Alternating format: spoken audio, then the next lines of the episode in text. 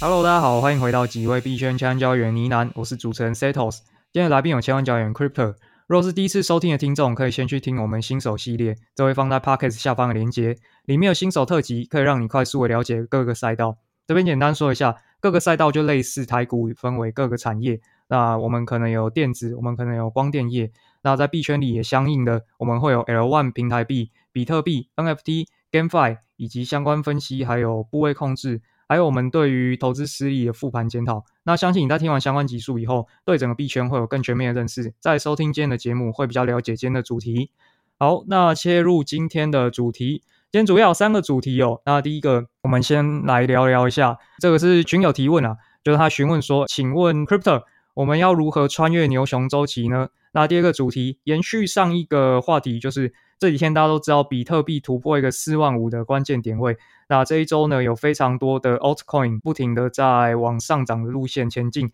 那我们就会非常的怀疑说，现在是真的转牛了吗？我可以开始做一些资产的调整了吗？在投资策略上，我们要怎么样去做相应的调整呢？第三个，我们就来聊聊这几天群友就是非常喜欢 STEPN，也就是 GNT 这个腰币。我们在 GNT 这个过程中有学到了哪些启示？切入第一个主题之前呢，我们先来上周勘误一下，因为上周我们有提到稳定币的最后一块拼图带嘛，那当初我们可能有口误，就是感谢我们的顾问群这边的校正，我们当时可能是不小心把带就是误讲成了一个算法稳定币，但是这边我们要跟听众更正一下，带应该归类在一个超额抵押的稳定币这一个类型，就是它不应该是被归类在算法稳定币这个类别的。这边还是要跟听众道个歉，这边就做一个更正，这样子。UST 跟他爱恨情仇太多了，所以很容易我们在讲的时候不小心都把他们讲在算法稳定币的同一类，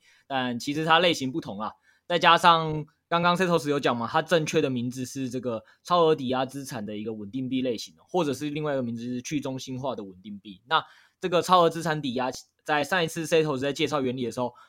听众应该都有了解它为什么叫这个名字，就是它是要拿加密货币先来做抵押之后，而且你还要是超额的抵押，所以才借贷出来的一个稳定币，所以要超额抵押稳定币是一个相对正确的名称啦。就是再次感谢顾问，其实在百忙之中还来听我们 podcast，然后再提醒我。好，好，那讲完这个之后呢，延续我们之前所提到的 Sandbox 它的对冲策略，那我们这边再跟大家延续一下，就是关于这些流动性挖矿，我们在对冲的时候会注意到哪些事情？这个也跟听众再聊一下。如果你不太知道为什么我现在突然在聊这个的话，欢迎大家回听 EP 四十三集，就是我跟申红录的一个。检视自己的二零跟二零二一年牛市绩效，然后思考如何透过币圈稳定币策略，在二零二二年打败台美股绩效。哈，那反正我们在那边就是分享了一些 CES 的中心化交易所的稳定币策略也好，或者是去去中心化的。那尤其是很多去中心化策略是高达二十趴以上的啦。所以我们那时候就跟深红聊说，其实作为一个自己也有在投资台美股的立场。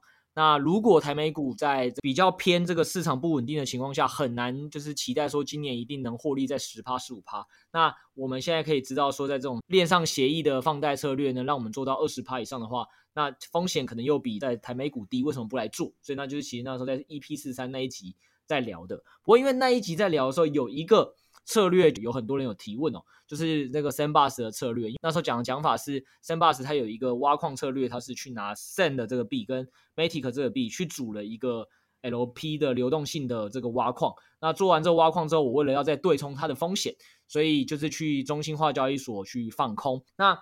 这时候就听众会出现几个比较常常见的问题啦，就说哎，可是我听说流动性挖矿就会有一个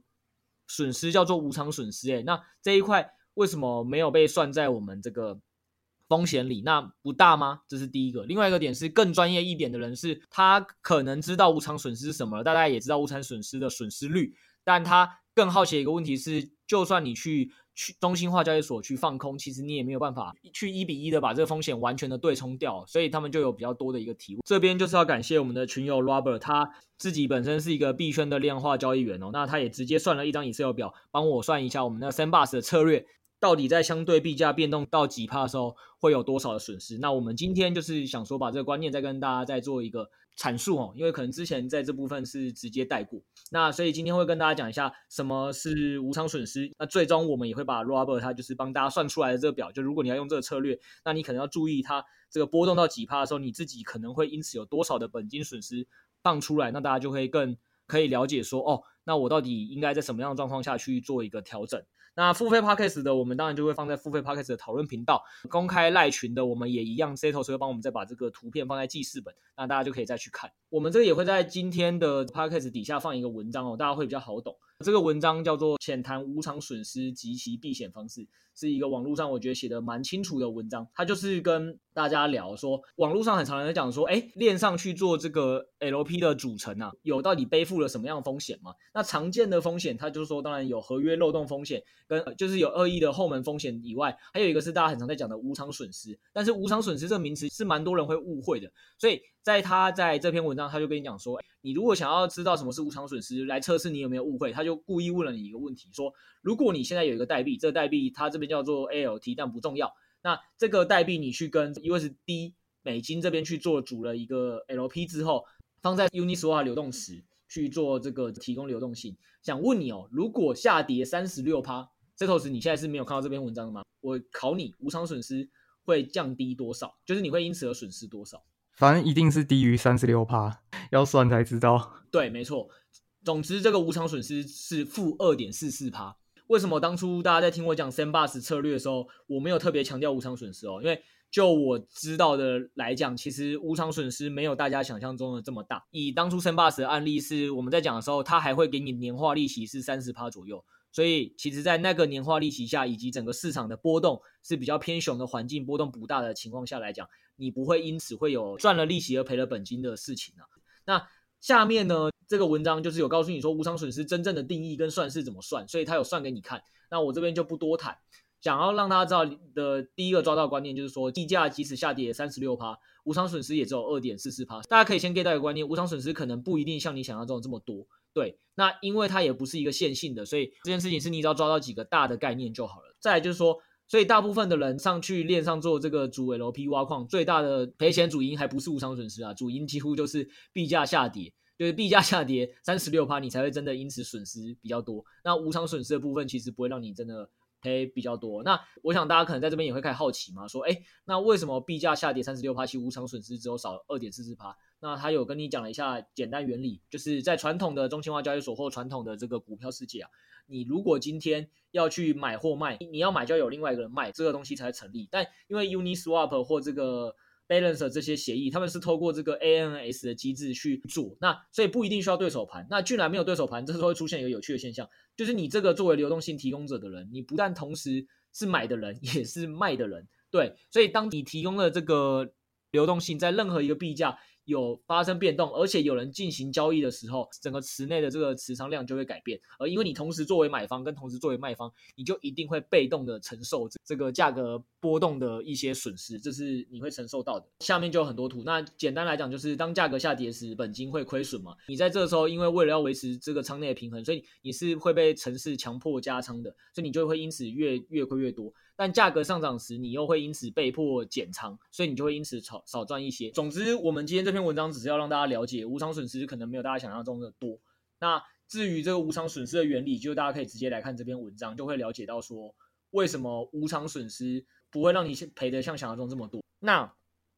为什么今天会有无偿损失，大家还愿意提供这个 LP token？逻辑就是因为你如果提供 LP token，你可以赚到另外一个东西，就是交易费的收入，只是。这个时候，所有聪明的投资人就会出现下一个问题嘛？我当然是想赚这个交易费收入啊。那无偿损失，你现在告诉我好像没有想这么多，那我是不是还是能想办法避险？那再更甚至是听起来币价下跌才是最大风险，我要如何去避险？所以才会提到了我上次跟大家聊的套期保值这策略。套期保值这个策略在文内也有解释，结论是差不多的，就是。如果你想要拿这个本金去这个去中心化交易所去提供流动性的话，你就要在中心化交易所一比一的方式去放空等价的代币，这样子的情况下，你的损失就不会这么大。那这个文章写得很好，原因是他有跟你讲说，大部分人会问到另外的损失是，那这样子也没有办法一百趴动态避险啊，因为你这个去中心化交易所的币价的颗数是会随时去因为池而变动，但中心化交易所的颗数你如果没有手动调整，它就没办法一比一对冲。他说没错，这确实不能一百趴对冲，但是它到底有效降低了多少风险呢？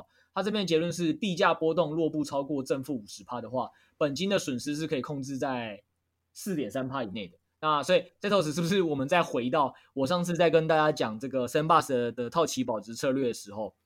我那时候是跟大家讲说，现在这个策略还有二十九趴嘛，所以其实在波动还是相对波动超过五十趴的时候，那本金损失才会只有四点三趴，是不是？你这样子的获利还有在二十五趴左右，比 Anchor 还来得好，所以这是为什么我会把它作为我分散风险、分散资产部位的其中一种。诶，生红那时候刚好有顺到另外一个关键问题啦。他说：“那除了币价波动风险，本来你你要做空，不是也会有一个问题，就是保证金风险嘛？”所以我就说对，但因为熊市的时候波动相对较小嘛，我通常就是会在睡前的时候再决定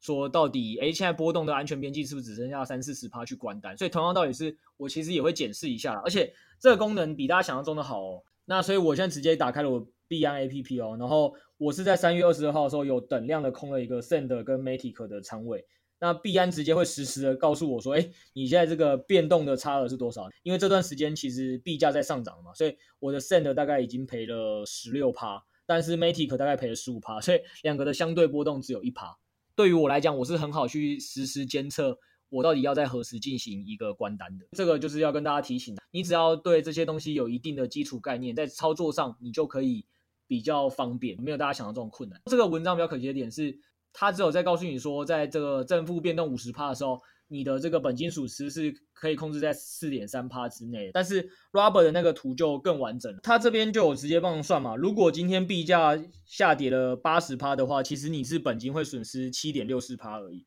那如果今天你的币价上涨了八十趴，你的本金只会损失二点九二趴。所以以刚刚那个利息在目前应该还有在二十五趴以上，这些。其实，在币价上下波动一百趴以内的情况下，你通常是不太会有这个本金损失的，就让大家知道。那再就是大家要注意到一件事情，因为下一个我们要聊的议题，币圈现在的这个小币的波动有开始往上升，所以大家其实要在做这个稳定币策略的时候要更加小心。对，大概就是这样。我也只跟大家聊一下说，Roba 的那个图，大家需要看的话，怎么看懂？最简单的就是它前面的 price change 就是相对的币价波动，所以。往上是相对波动越来越大，那 send 变得越来越便宜。那到负五十趴的时候，它要帮忙标蓝色，那时候的 Return 是负二点一四趴，那个完全是指本金的直接变化，并没有包含你会收到利息。那他没有算收到利息，我觉得也合理，因为 Sandbox 的利息是实时变动的。对，就是让大家了解一下你要怎么去正确的看待这张图，会比较好去查阅。好的，我们感谢这个强者群友 Robert 对这一个策略的补充。那下面这个主题我们要切入的是比特币破了四万五这个关键点位了。这一周呢，有非常多的小币在乱涨哦。现在到底是转牛了吗？那我们投资策略上要做什么调整呢？没错，这个 Setos 肯定最有资格来分享。我看你这一周不但在这个赖的小群一直在讲赚烂了赚烂了，然后包括你跟六 A 哥不是还在 DC 社群，好像礼拜一还礼拜二的时候啊，两个人直接直播到五点，跟一堆猫友打 GNT 打到早上五点啊，就是很热闹。不是啊。我们在那边守灵，好不好？我记得你们是一点就开直播啦，然后那时候好像是在一块出吧，就是一点五那个水位附近，然后到三点的时候，就是 Josh 哥就说：“哦，受不了，我要去睡。”剩我跟六一哥在那边看。而且我记得他去睡之前还讲一句话，说我感觉会先盘一阵子。哎，果然连这个都预料到了。然后后来就是确实你们守到五点那一段时间就没有特别的好的行情需要守。只是你们在那边耗时间，然后人家是睡醒就发现，嗯，跟我想的一样，又赚了一。没有没有没有，我们是守到五点多，然后他真的突破上去，才安心去睡觉。所以重点是，他是已经先预测到了，然后就直接安心去睡觉。啊，你们就是 没办法预测，所以只好现场守，守到自己能安心睡觉为止。那讲回来啦，就是。包括 GNT 这一单听起来，你这次肯定是有赚嘛？那包括你跟六位哥一点去在猫友群开直播，大家一起来同乐。那甚至你上周其实节目埋了一个伏笔嘛，说你 CTS 丢入了火币锁了七天嘛。那现在结局还 OK 吗？还行还行，丢进去的时候大概本是两块多，后面锁进去到现在出来大概都是平在四块左右。那这样不是赚了一倍了吗？没那么多啦，快一倍这样，没那么多。就是赚了利息，还顺便强迫暴富，就对。就是对啦，都有赚到这样。好，那没事啊，这个重点不是来听你今天到底有没有赚，然后以及暴富，可能大家更想知道是，那你是怎么，比如说去抓到这些小币的也好，或者是那你在这个过程中，就像我们今天讲的，可能是这几天的数据上会开始看起来明显的这个突破了四万五，市场的行情有趋好一点，那甚至我现在可以再直接分享几个数据，让大家觉得说，哎，市场好像是相对好一点了，没错，但。在这之前，你有没有先捕捉到一些什么样的东西，或你有没有看到什么样征兆是可以跟听众分享的，会让人家觉得说，哎，这个阶段就开始比较勇于打小币的原因是怎么而来？那大家可能下次可以去参考看看。总之是我我们之前听众可能就很常听到我们在讲的一个指数是山寨币季节啦。那如果单看山寨币季节的话，它目前显示的还是比特币季节，这个数字是二十二。那要怎么查到这个山寨币季节？你去打一个山寨币的英文叫 A L T C O I N，然后季节就是 S E A S O N 的一个 index，你就会查到。那所以它目前显示这还是比特币季节。那也跟大家讲一下，说这个山寨币季节是怎么去做编撰的。它是写说，如果有在它统计的上一届九十天中，前百分之五十涨幅的硬币中有百分之七十五是优于比特币，那就代表山寨币的表现优于比特币嘛，所以它就是一个山寨币季节。那如果不是的话，它其实图也有画。如果大部分都是输比特币的话，那现在就是一个比特币季节。所以以目前来看的话，现在还是一个比特币季节哦，还没有到山寨币的一个季节。但如果这件事情你改切到月的角度来看，就是同样逻辑，是前五十名的排名是不是在这一个月里有七十五趴表现是优于比特币的呢？那答案就是肯定哦。所以这个月其实早就已经是来到了山寨币月了。那这是第一个，所以虽然整个大环境看起来好像还是比特币的季节，但如果单以月份来讲是山寨币月，那如果你大家是有提早的去捕捉到这个山寨币月的这个小趋势的话，可能这一波就会像 Setos 一样或六位哥一样稍微赚的比较多钱一点。那这是第一个，再加上 Setos 刚才有讲嘛，其实你好像关注四万五这个位置关注了很久，不知道有没有什么特殊的原因。然后以及现在如果大家直接看这一周的话。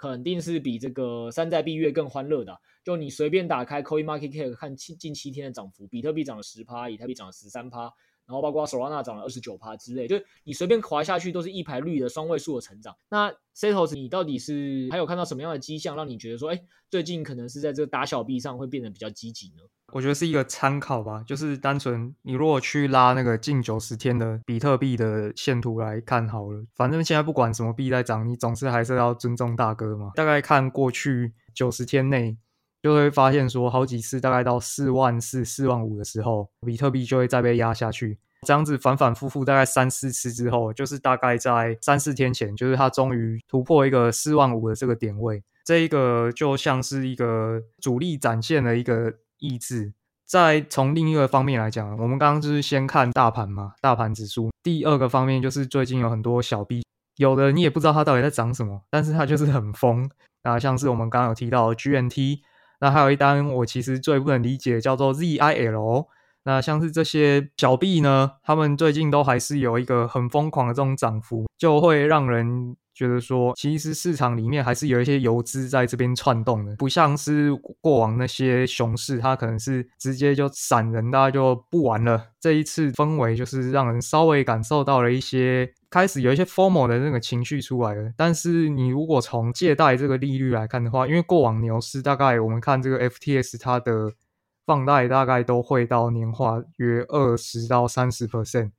但是目前这个大概还是维持在个位数的水位，所以应该说在看这个趋势的时候，就不太可能有人可以真的把它咬死嘛。但是好像有一点转折点这种感觉，这个时候我可能自己会适时的再多加一些曝险这样子。我这边逻辑跟你也差不多诶，就是。我甚至是在更早一点啦，我不是在真的正式破四万五的时候，我才我正式破四万五之后，我也确实马上就在增加，把资产不会再马上再多铺选了十趴，稳定币策略直接移到了几个我比较看好的币哦，直接在进场再加码。那包括 我刚才正在听你讲的时候，我就在回来。我印象很深刻，因为比特币破四万五的那个关键节点是在三二七。那我去加的时候，就是有加了其中一个币，就是 AAPE 嘛。我们前一阵子就在讲说老 D 发的时候就有讲到它。那本来就比较关注，我就在三月二十七的那一天，一看到说整个币圈感觉风向上有好一点了，所以我就马上直接做了一个加仓。那我该回来去看，就是那时候加在一百六十多附近，现在是两百二十几，所以直接多了四十趴。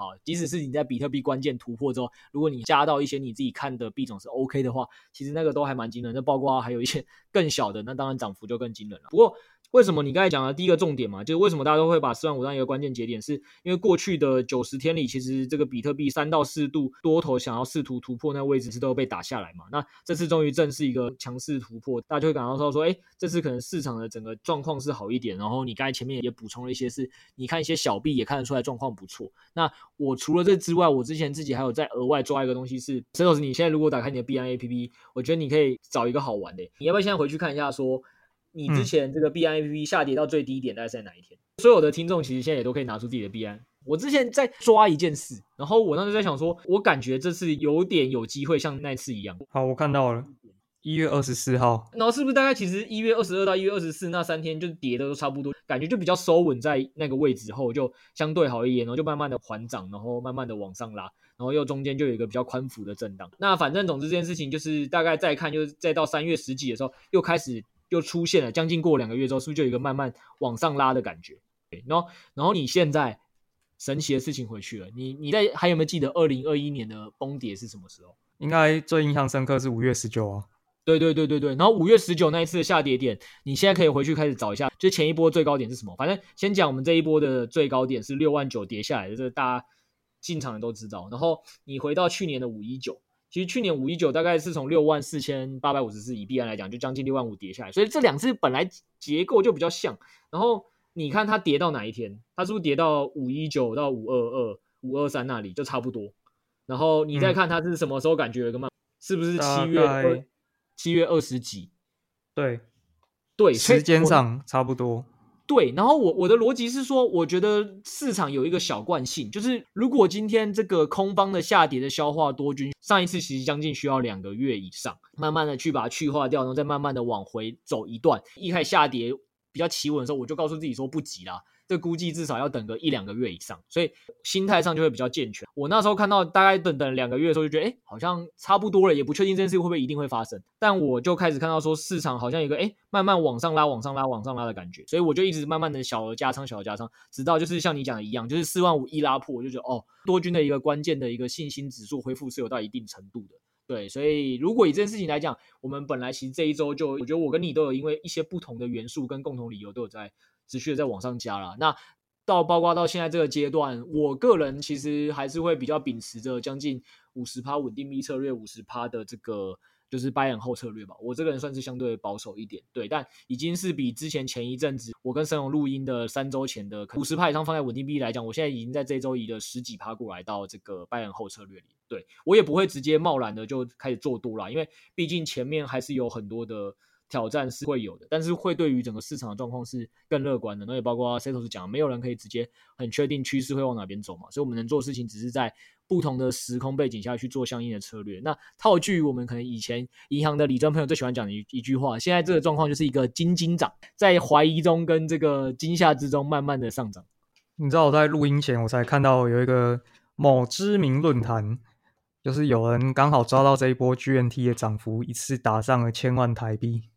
哦，我记得那时候猫友也很好笑，就是 Josh 那时候有讲一个很酷，我记得那时候也是叫，就你们在直播讲打到一半，然后 Josh 突然就讲一个，哎，一点三九，然后他说五分爆大量，然后就直接照着他讲的盘势就走了。我想这个我觉得讲到好像有点像在造神了，但是每个人的策略都不同啊。我觉得他的脑袋可能要送去解剖，我们才能理解这样子，就一般人很难模仿的。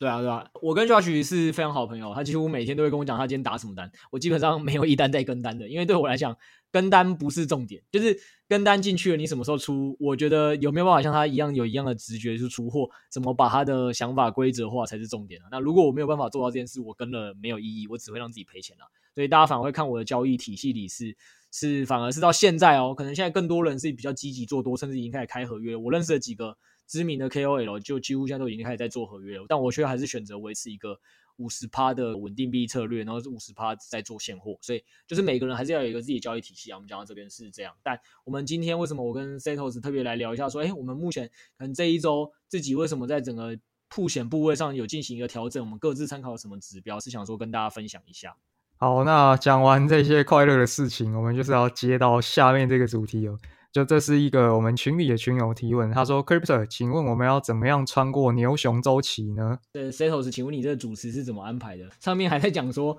感觉现在市场的周期上好像往回暖的方向多一点，突然又要问我要怎么穿过牛熊周期，你这是要立 flag 是不是？快乐的时候总是要先囤粮嘛。对对对，确实是啊，确实是因为现在也没有人直接可以跟你说一百趴会上涨嘛。那所以在这个阶段下。我觉得这个群友的问的问题还是是真的是提醒大家啦，然后包括就是如如何度过牛熊这期这件事情，Setos 你自己怎么看？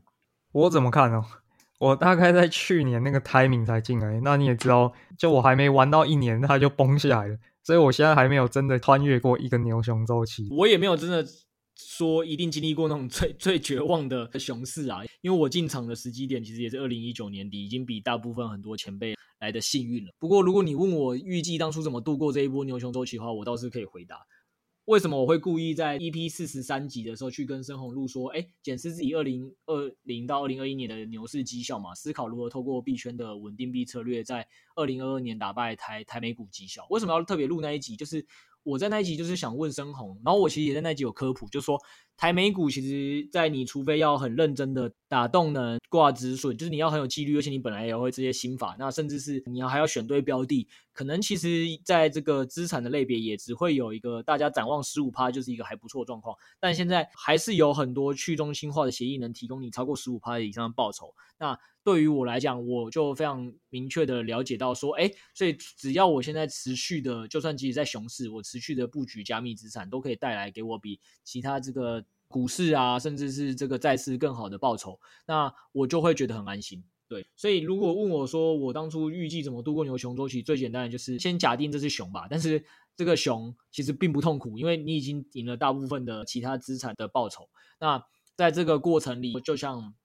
我刚刚跟 Setos 聊的嘛，我们在这个过程中，其实你还是可以抓到很多的机会，去找一些小的转折，适当的把一定的部位去移回风险资产上。那如果真的有被你看对跟试对的话，其实你的报酬就会再往上拉升。其实这就是一个小确幸。那如果看错，其实也因为你移的幅度不大，可能就是五趴、十趴、十五趴，所以其实对你的总资产也不会有太大影响。可能你利息又很快就会 cover 回来，所以我觉得它就会是一个相对比较。好的一个方式，那再加上，其实我觉得重点还是多多学习啦，因为像我刚刚就跟 Setos 在聊的嘛。猫友那场直播，好像一开始在开也不是不是为了在直播打 GNT，只是因为大家在聊正事聊到一半，GNT 突然开始飙涨，所以大家才会特别的开始直播看 GNT 要怎么打，大家一起闲聊。但那时候他们好像是要一起去抢一个 NFT，然后讨论说那个 NFT 要怎么买怎么挂。那给出 NFT，那甚至其实现在我们群内还是会流传很多什么三十趴、五十趴，甚至一百趴的各种的策略跟这个矿货币，只是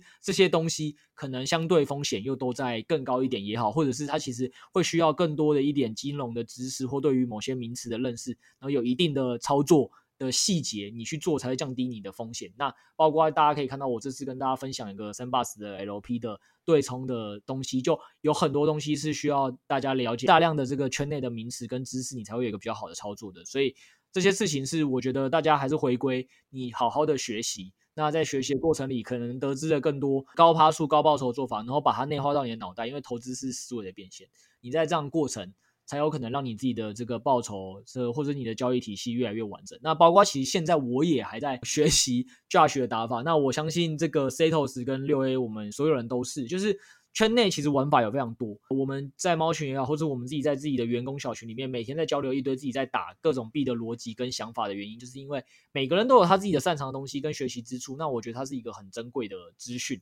每天听别人这样打，听久了之后，你可能对这个东西的操作，你就会稍微熟悉。那有熟悉的，你就会有信心或敢放部位去试。不然，我问 Setos 一个问题哦，我们讲说这个你 CTS 听起来还不错啦，就是。可能前前后后也至少有个翻倍嘛。那包括 GNT，其实你好像也说，因为这次有跟了看了 Josh 讲了几次，那再加上前面的一些准确度，你这次也算是勇敢跟单。那想问你的 GNT，在勇敢跟单，你到底放了总总资产的几趴，或者是你这个 CTS 到底配了总资产的几趴？在一开始，不要说现在涨上来之后，GNT 的话，我觉得这可能就是认知的差异。像 Josh 哥，他可能自己脑袋有想过一遍，所以他抱得住，但是。这一轮 GNT 在上来的过程中，其实我是不断在卖飞的。我是没有预料到它会这种喷法，你知道吗？可能一开始有配个两三趴这样子，后面又慢慢减仓，然后到这几天又有点 FOMO 再把它追回来。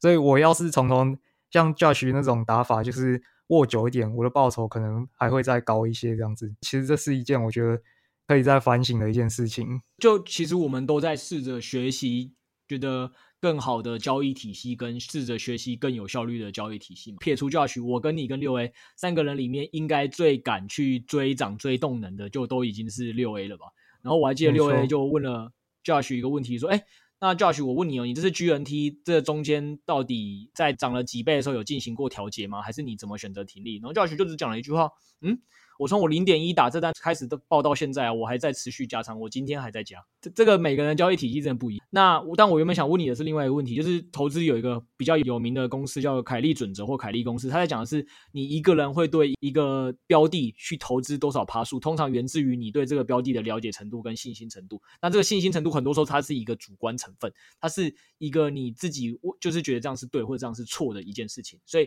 这个东西本来就是需要你不断的内化跟交流，你才可以慢慢的去跟上，对，所以包括我觉得第一个点是我们三个在跟 Josh 在相处的过程中，我们就会去了解说，哎，币圈那些赚更多报酬的人，他们到底是怎么做，他们怎么思考的？那我们是不是要试图？以一个我们自己舒服的部位去学习他们那种策略跟打法，然后慢慢的优化自己在那个策略的体系。那包括有从一开始就听到 Setos 跟我在录音，就会发现 Setos 可能以前在跟我们录音的时候，最早他都讲说自在参与，他比较少会讲说，哎，注重风险。有可能跟我录久了，他也会被我的风险观所影响。所以其实大家就是都在学习各自的交易体系。那拉回来讲，我今天想要透过这个如何度过牛熊周期，跟所有的群友传递的概念就是。我觉得就是你要首先要有一个合理的认知，是在熊市的时候，加密资产都已经高过其他市场有这么好的报酬了。其实我们人应该是要知足感恩的。那在这过程中，你应该是借由这个稳定的利息去当做你的学费，去练习各种可能的交易体系，把这些交易体系纳入你自己的心法。那我想这对你可能之后到下一个牛市的时候，你的币圈的绩效才会有一个比较明显的进步。对，这大概是我的一个分享。多跟一些人交流还是会比较有差别。像 GNT 这单，如果不是群里一直在秀 Stepen 的话，我可能也不会这么认识他。就 Even 我到现在我都还没有买鞋进去玩，但是我大概每天听他们这样讲，我大概也知道这个游戏怎么玩。连下载都没下载，然后就已经知道说哦，这个可能要买多少钱的鞋才会有办法，可能可以开始进入游戏。然后你要升到第几级，好像是最佳策略。就你都没有玩游戏，但你每天听。群友在分享，就是哦，原来原来原来大家现在在封这个，然后可能又有谁讲了什么新闻，就大家会一直转载嘛。因为我那时候印象很深刻，是这个游戏还没有像现在这么喷的时候，那个时候就是我们里面有一个群友叫做芒果兵，他那时候就有在群里推销这个游戏，那我就开始问他那些五四三的问题，因为我们投过那些 GameFi，如果死过，大概都会知道以前的 GameFi 有哪些缺点，因为他对这个游戏真的太熟了，发现。我想到了，几乎每个问题他都答得出来，那这个可能就会间接的加深我对 GNT 团队的信心，就会觉得说，哦，所以他们可能有吸取之前的教训，然后改进这个游戏的模型。那归根究底就是去跟人家交流，那才能够获得一些修正的机会，这样子。对啊，而且那个 ANA 其实你现在来看呢，我们我们 Stephen 这个项目的 ANA 是办在猫友是办在三月九号，没错，就是完全是。还有一些充分的时间可以好好的做研究的，就是那一天问完 ANA 之后，让你更加了解说，哦，原来这个可能项目方很多你想过问题，人家起码都想过了一遍，然后你的可能信心就加大了。这二十几天下来，每天听不同的群友在分享说什么，哦，我又暴富了，其实你就会哎了解很多人不同的想法跟观念，对啊，多跟人交流是一个重点啦。那我自己觉得是。不止多跟人交流，我刚才讲的关于心态上，你要怎么样让自己能比较知足常乐、平常心的去做做投资，可能也是一个需要进行的一个修炼，让你在这个熊市的时候会比较平静。那我们这边也不是要 formal 大家，讲的好像现在该买了这样子。讲真的，投资还有一个重点是归零思考。归零思考意思就是，如果这一单不是你现在手上就已经持有，你会不会买？那如果你不会的话，现在搞不好你手上就要卖掉。那像我之前就跟大家分析嘛，像 Apple 我就没跟。觉得我的交易体系算为什么敢说，我觉得自己算成熟，原因就是你看这个我的这个员工群里，六 A 哥一直在讲说他今天打 GNT 怎么上下车，然后 Zetos 怎么上下车，然后 Josh 一直说自己在爆赚，结果我一直不为所动，我就自己看他们分享，然后就哦这件事情很有趣，我下次要记起来。但是我并没有因此而特别去跟进，因为这就不是我擅长的交易体系。那我在不熟悉的前提下，我就打单，其实我知道我注定要赔钱的几率是很高的，所以。真的，大家如果对自己不熟的东西，不要因为别人因在这个项目一直赚钱，或一直觉得它还会涨，你就去跟，这是很危险的一件事。没错，好的，希望我们这一集不会变成立 flag 的一集。如果大家好奇为什么 Setos 讲完的项目通常会立 flag，可以去听我们新手相关集数的三十一集。里面就在讲我们跟 Fi 当初是如何看好又如何就是投资失败的。对，那再来就是因为时间关系啦，那我们就是也简单的做个收尾。如果今天你听完我们的这个 Podcast 的节目之后，你有任何的这个疑问想问的，其实我们有公开的赖群组跟这个公开 DC 群组都是免费的，那连接也都放在我们的 Podcast 底下，就可以直接点击连接加入我们的群组，那跟大家进行一个讨论。那如果你觉得我们今天的节目就是对你来讲是诶有获得启发或有收获，你想帮我们五星好评或者是订阅，然后还有分享给朋友的话，我们也非常欢迎哦。那只要大家越多的人在分享加密货币的信息跟五星好评的话，那 Podcast 就会一直推播这个加密货币的相关资讯，那就会有更多人认识加密货币，那我们投资加密货币就会一起涨哦。这是致敬我们的那个 YouTube 的好朋友脑哥。最后就是，如果你对我们今天的 podcast 听完之后，你会觉得说，哦，原来币圈好像还有更多有趣的知识跟资讯想想学习。那我们本来就是有付费 podcast 整理了很多猫友或我们日不落研究员投资的一些精华，以及这个直接买 NFT 也可以跟我们呢喃猫友去进行一个交流。那所有的资讯都有放在这个我们的 podcast 频道下面，都有相关的表单链接可以去去点击哦。那今天时间的关系，我们就跟大家呃说到这边啦。那最后是跟大家说声晚安吧，拜拜。好的，拜拜。